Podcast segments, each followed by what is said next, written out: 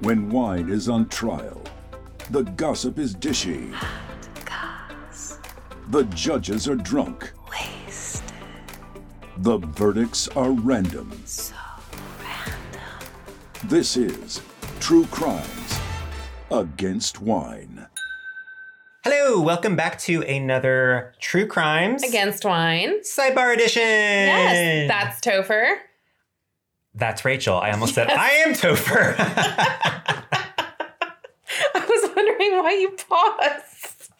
You're like, This am is- I am I Topher? this is going to be a rough existential day. Um, so okay. we are here today to answer some more of your burning wine-related questions. What Yes. is the question today, Rachel? so our question today is what are sulfites and should I avoid them? Awesome. Uh, that's a really great question, actually, because it's something that I used to get all the time when I worked in the restaurant Mhm. industry. I don't know when this really happened. It was in the last decade and a half or so. Mhm.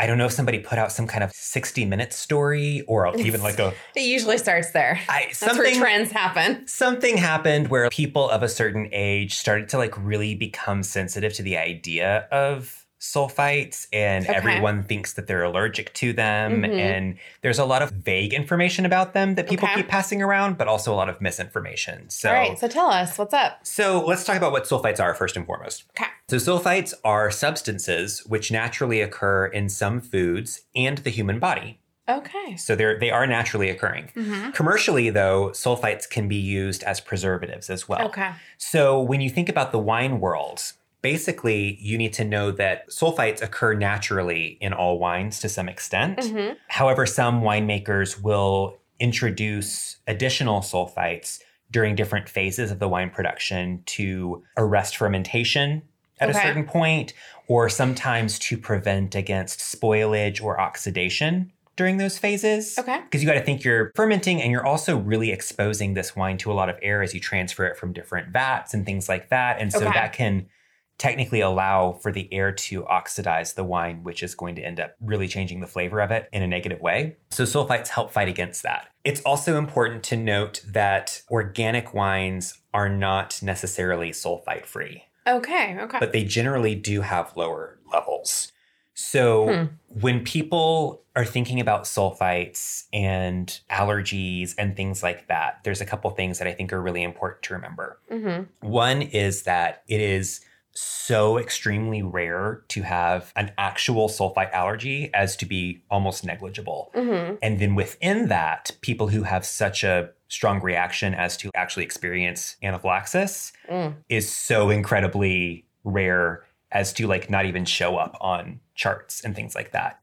The only way to know for sure if you have a sulfite allergy is to go through and have a skin test. Okay. And if that comes out positive, then that'll tell you yes. But chances are, even if you do, you're not going to experience any major symptoms. It Hmm. tends to affect people more who have both celiac disease and are severe asthmatics. oh, interesting. Okay. Um, and by severe asthmatic, I don't mean you keep an inhaler on you just in case. I mean Mhm. like you have to use your inhaler before and after you climb up a flight of stairs, kind of okay. severe. Mhm. It does kind of involve some respiratory things because we will have reactions to sulfites. That's just going to happen. Mhm. The most common reaction is if you sneeze after you've had a sip of your wine. Hmm. That's just for some reason is the, one of the ways that your body reacts to it. Hmm. But that's that's pretty benign. So pretty mild Very mild, reactions yeah. for the most part in most people. Yeah, they Okay. used to use sulfites in cosmetics as well, and they Mm. found that that was over prolonged use, causing the potential for skin problems for people developing skin problems and skin allergies. Okay. Which one of the most common things was a rash on your perineum.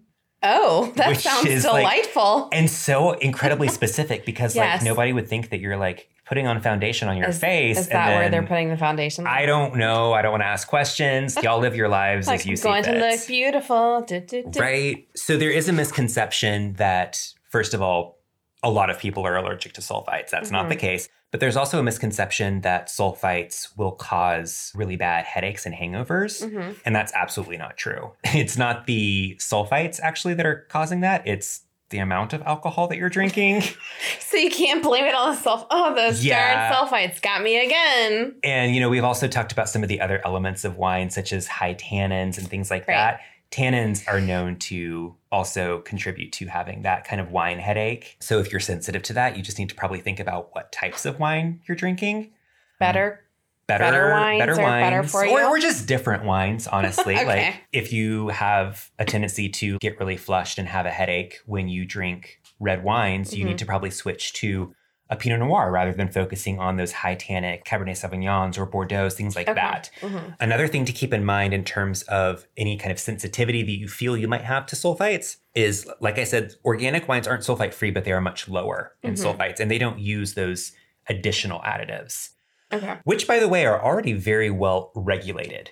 So even here in the Hmm. US, which has a higher allowance for the number of Mhm. sulfites, it's still very, very low Hmm. relatively, and we'll get into that in a second. But one thing to keep in mind is that in general, white wines have more sulfites than red wines do. Oh, okay. And also, sweet wines have more than dry wines. Hmm. So, if you are somebody who feels that you're sensitive to sulfites and you like to go out and drink sweet Rieslings or Moscatos, you are drinking exactly the wrong type of wine for you. You need to switch it up and learn to slowly try to expand your palate to those drier wines and eventually move Right. into reds Not be so basic.